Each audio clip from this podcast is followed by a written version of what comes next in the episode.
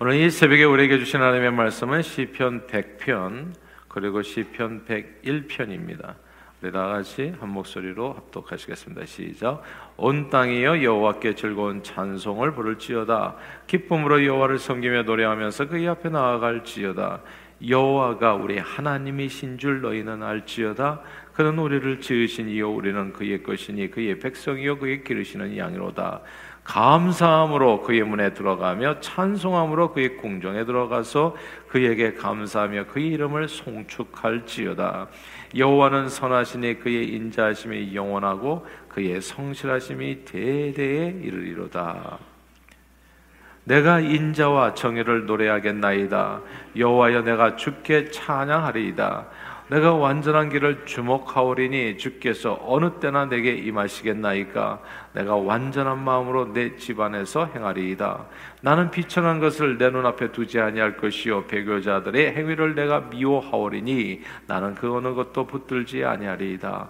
사악한 마음이 내게서 떠날 것이니 악한 일을 내가 알지 아니하리로다 자기 이웃을 은근히 헐뜯는 자를 내가 멸할 것이요. 눈이 높고 마음이 교만한 자를 내가 용납하지 아니하리로다.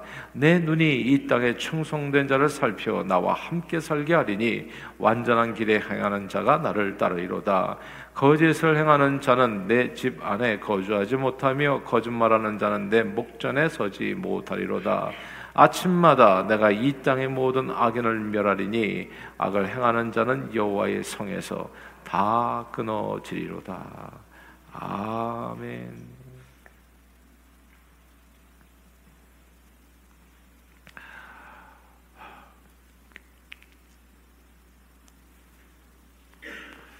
그 초등학교 때 그 선생님이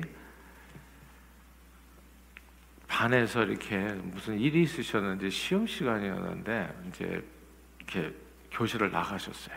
원래 이제 시험 감독을 항상 하시고 그러는데 아이들 뭐 컨닝하는 애들이 있으니까 그래서 뭐 이 그 아이들을 잡아도 내고 그 다음에 이제 바르게 하라 해가지고 이제 선생님이 시험 감독을 하시는데 그 무슨 급한 일이 있으셨는지 갑자기 시험을 보던 중간에 선생님이 나가셨어요.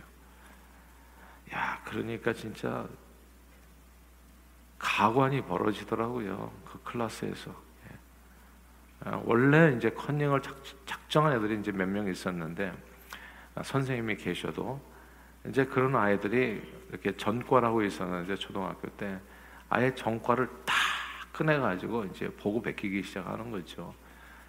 그러니까 이제 다른 애들이 이제 그걸 보니까 어떻게 됩니까?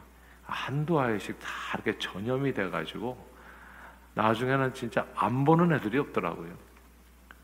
선생님이 오실 때까지 뭐 어떤 애는 또 망까지 봐가면서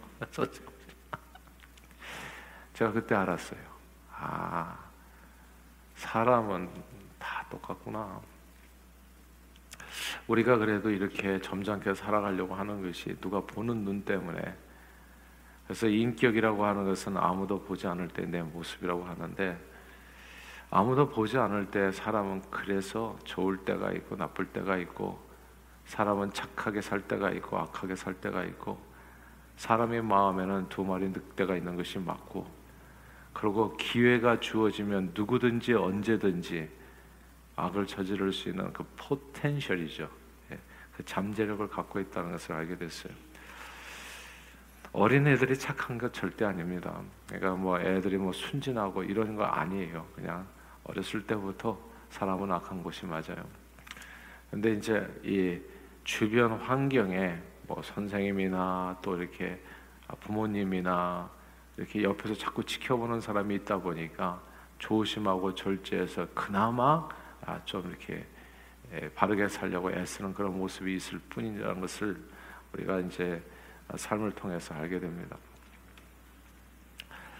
조선에서 활동한 의사 겸 외교관이었던 호레이스 알런은 조선 왕에 대한 이런 평가를 남겼어요. 한국 국민은 참 가련합니다. 일찍이 내가 구말리를 돌아다녀 보고 또 위아래 4천 년의 역사를 살펴보았지만 정말 한국 황제 같은 사람은 처음 봅니다. 예. 이 미국인이 이런 사람은 처음 봤다고 탄식한 사람이 조선 26대 군주 고종왕이었어요. 진짜 한심하다고 본 거예요. 고종이 이렇게 외국인에게 박한 평가를 받게 된 것은 그의 통치 방법 때문이었는데, 그러니까, 그러니까 정말 그냥 세상 물정을 너무 모르는 어린애 같은 사람이 그냥 나라를 다스리고 있는 거예요.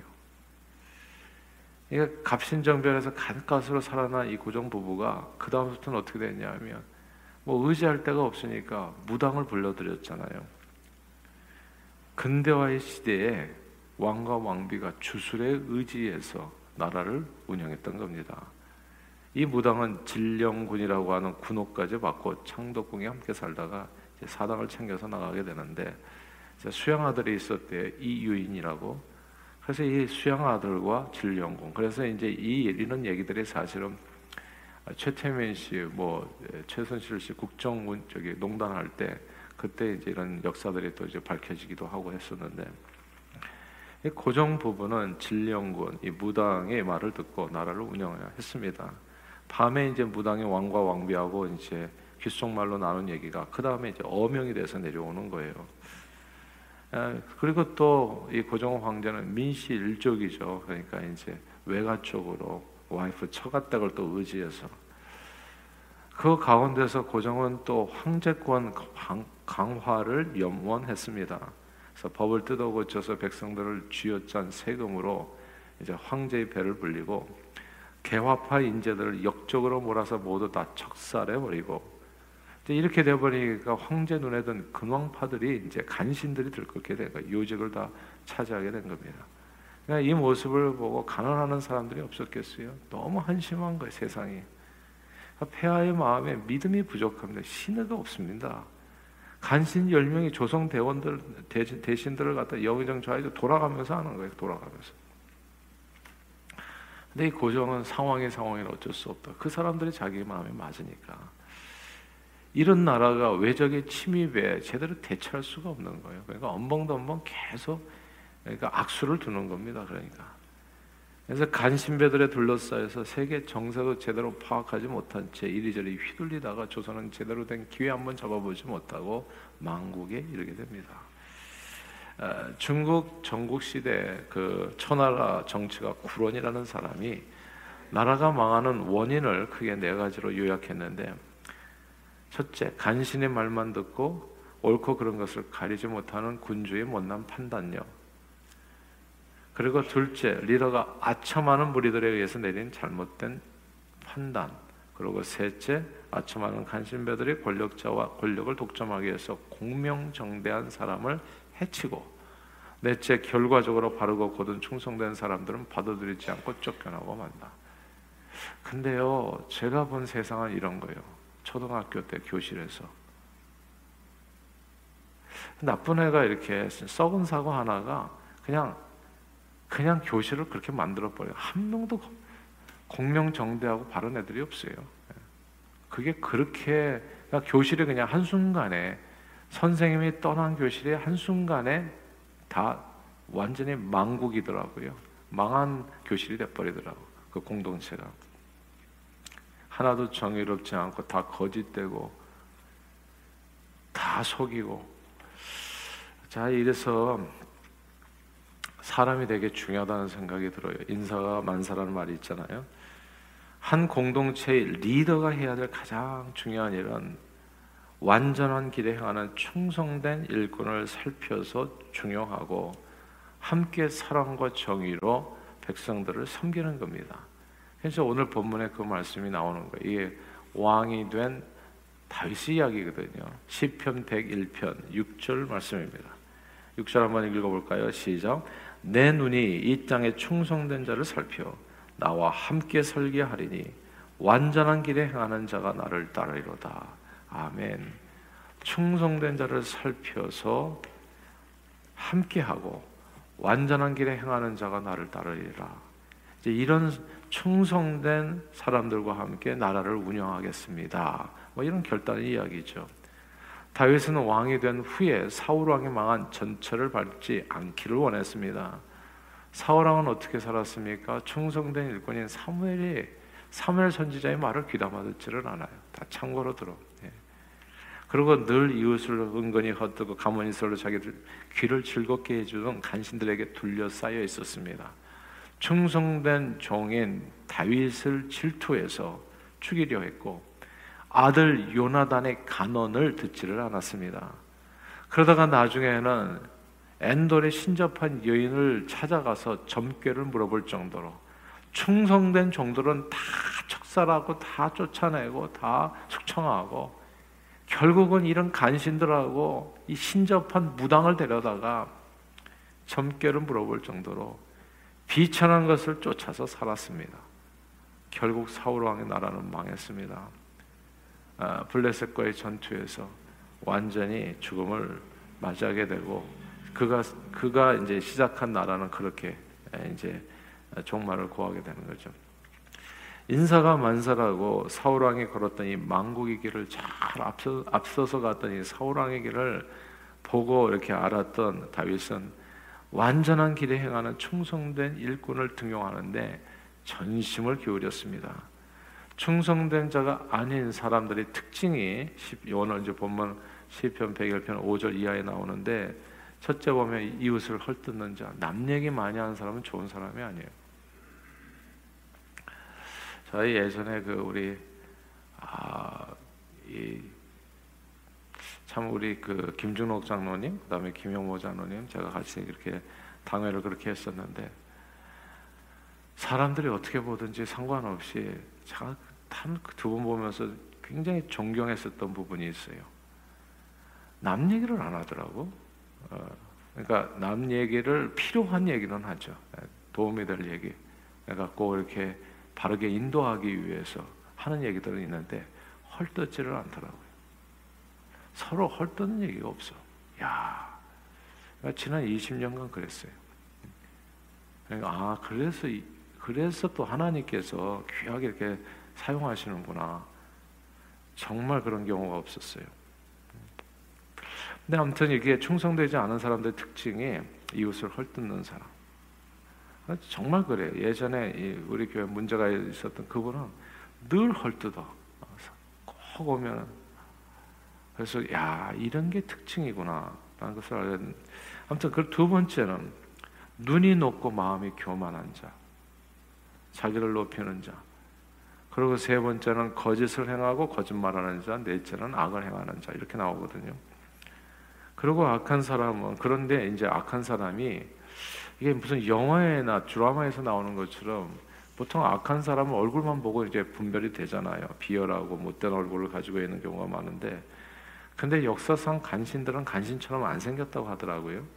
나라를 일본에 팔아먹은 사람으로 여겨지는 이완용 씨는 전형적인 간신 이미지하고는 너무나 거리가 있었대요. 술과 여자를 멀리하고 시문과 서예를 즐기는 점잖은 조선 선비의 모습이었다고 하지요. 겉으로 보이는 모습만으로 간신과 충신을 가려내기는 거의 불가능합니다. 간신과 충신을 가려내는 가장 좋은 방법이 그런데 오늘 본문에 나와요.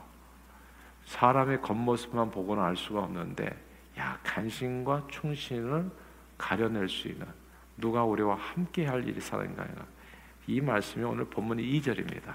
2절 한번 같이 볼까요? 101편 2절입니다. 시작. 내가 완전한 길을 주목하오려니 주께서 어느 때나 내게 임하겠나이까 내가 완전한 마음으로 내 집 안에서 행하리이다. 아멘. 이 말씀이 되게 중요한데 내가 완전한 마음으로 그러니까 충신과 간신을 구분하고 참과 거짓을 구별하는 마음이 뜻밖에도 그런 사람에 있는 게 아니라 내게 있다는 거예요. 그 선생님이 그 밤만 안 따라놨어도 우리는 다 충신이 되었을 거예요. 근데 선생님의 그 시험장을 떠나는 순간에 우리는 다 간신이 돼버린 거예요. 그러니까 이게 되게 제게 준 교훈이 엄청 컸어요. 아, 리더가 누구가 어떤 마음을 가지고 이 아이들을 공동체를 다스리느냐에 따라서 이 앞에 있는 사람들이 다 충신이 될 수도 있고 다 간신이 될 수도 있겠구나. 그리고 정말 멀쩡했던 사람도 얼마든지 간신으로 변할 수도 있구나. 그리고 간신 같은 사람도 얼마든지 충신처럼 되려고 애를 쓸 수 있겠구나. 그게 리더의 마음에 있는 완전한 마음이구나. 예. 내가 쓴 안경이 어두우면 세상이 어둡게 보이고 내가 쓴 안경이 맑으면 세상을 밝게 볼 수 있습니다. 때로 세상의 문제가 아니라 내가 어떤 마음으로 세상을 바라보고 어떤 마음으로 세상을 대하고 살아가는가 더 중요할 수 있다는 거죠. 간신과 충신을 구별하는 분별력이 사실 그 사람들이 아니라 내 안에 있다는 거죠. 내가 비뚤어진 마음으로 세상을 바라보면 내 주변에는 온통 비뚤어진 사람들만 모여들게 될 것입니다. 그래서 다윗은 자기 눈앞에 오늘 본문 얘기예요. 비천한 것을 두지 않겠습니다. 배교자들의 행위를 멀리하겠습니다. 즉 우상을 섬기지 않겠다는 것. 사악한 마음, 악한 일을 멀리하겠습니다. 내가 멀리해야 밝히 보는 거예요. 내 눈에 들보를 뽑아내야 다른 사람의 티를 보고 도와줄 수 있게 되는 겁니다. 그래서 충성된 사람 주변에는 온통 충성된 사람들이 모여들게 되고 악한 사람들 주변에는 점점 악한 사람들이 모여들게 되는데 이렇더라고요.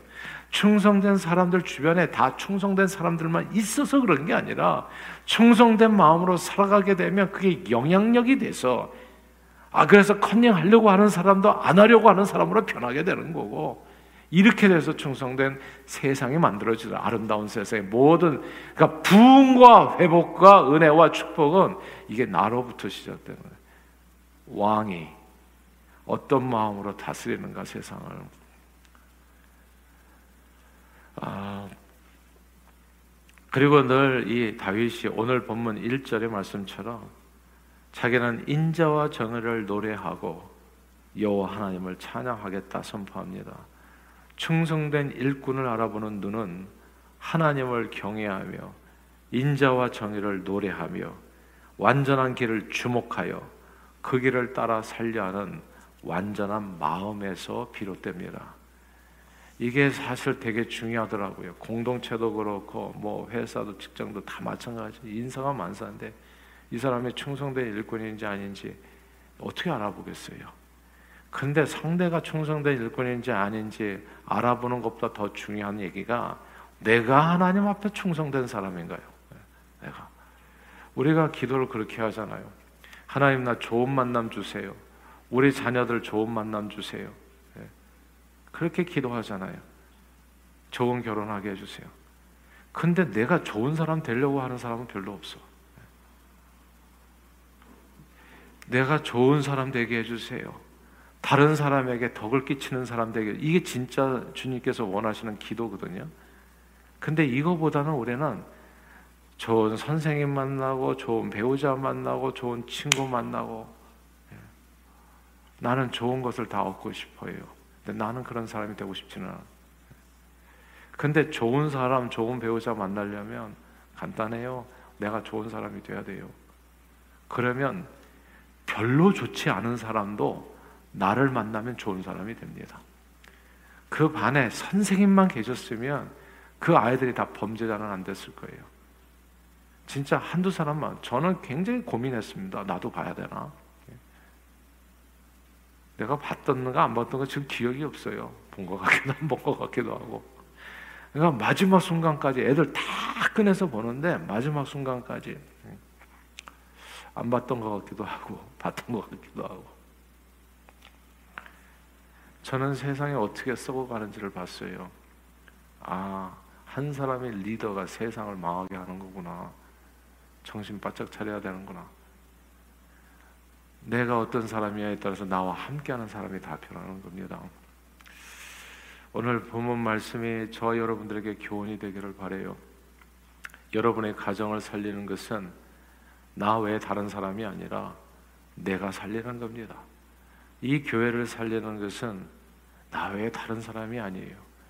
좋은 교회 쫓아다니는 사람은 죽을 때까지 좋은 교회 찾아 무지개를 찾아 다니시나요? 그못 잡을 수도 없는 무지개를 계속 그 잡을 수도 없는 그 아름다운 하나님의 나라가 알고 보니까 내 안에 있는 거예요. 내가 완전한 마음에 거하리이다. 내가 인자와 공의를 노래하고 여호와를 찬양하겠습니다. 내가 완전함에 거하겠습니다. 그러면 그때서야 네가 밝히 보고 다른 사람의 눈에 티를 꺼내고 사람을 잘 적재적소에 사용해서 모든 사람이 쓰임 받을 수 있도록 그렇게 인도하는 일에 섬기는 일에 존귀하게 하나님 나라 영광을 위해서 쓰임 받게 되는 하나님의 말씀입니다. 예수님은 이 땅에 오셔서 별별 사람들 다 만나셨지만 그 별별 사람들을 다 용서하시고 다 구원하셨어요. 이것이 저와 여러분들이 가야 될 주님께서 우리에게 맡겨주신 사명의 길입니다. 그러므로 늘 하나님의 말씀에 비추어서 내가 어떤 사람인가를 살펴 완전한 마음에 거하시고 그래서 여러분을 만나는 모든 사람들이 충성된 열권으로 하나님 앞에 쓰임 받을 수 있도록 섬김의 으뜸으로 하나님을 영화롭게 하는 저와 여러분 다 되시기를 주의 이름으로 축원합니다. 기도하겠습니다.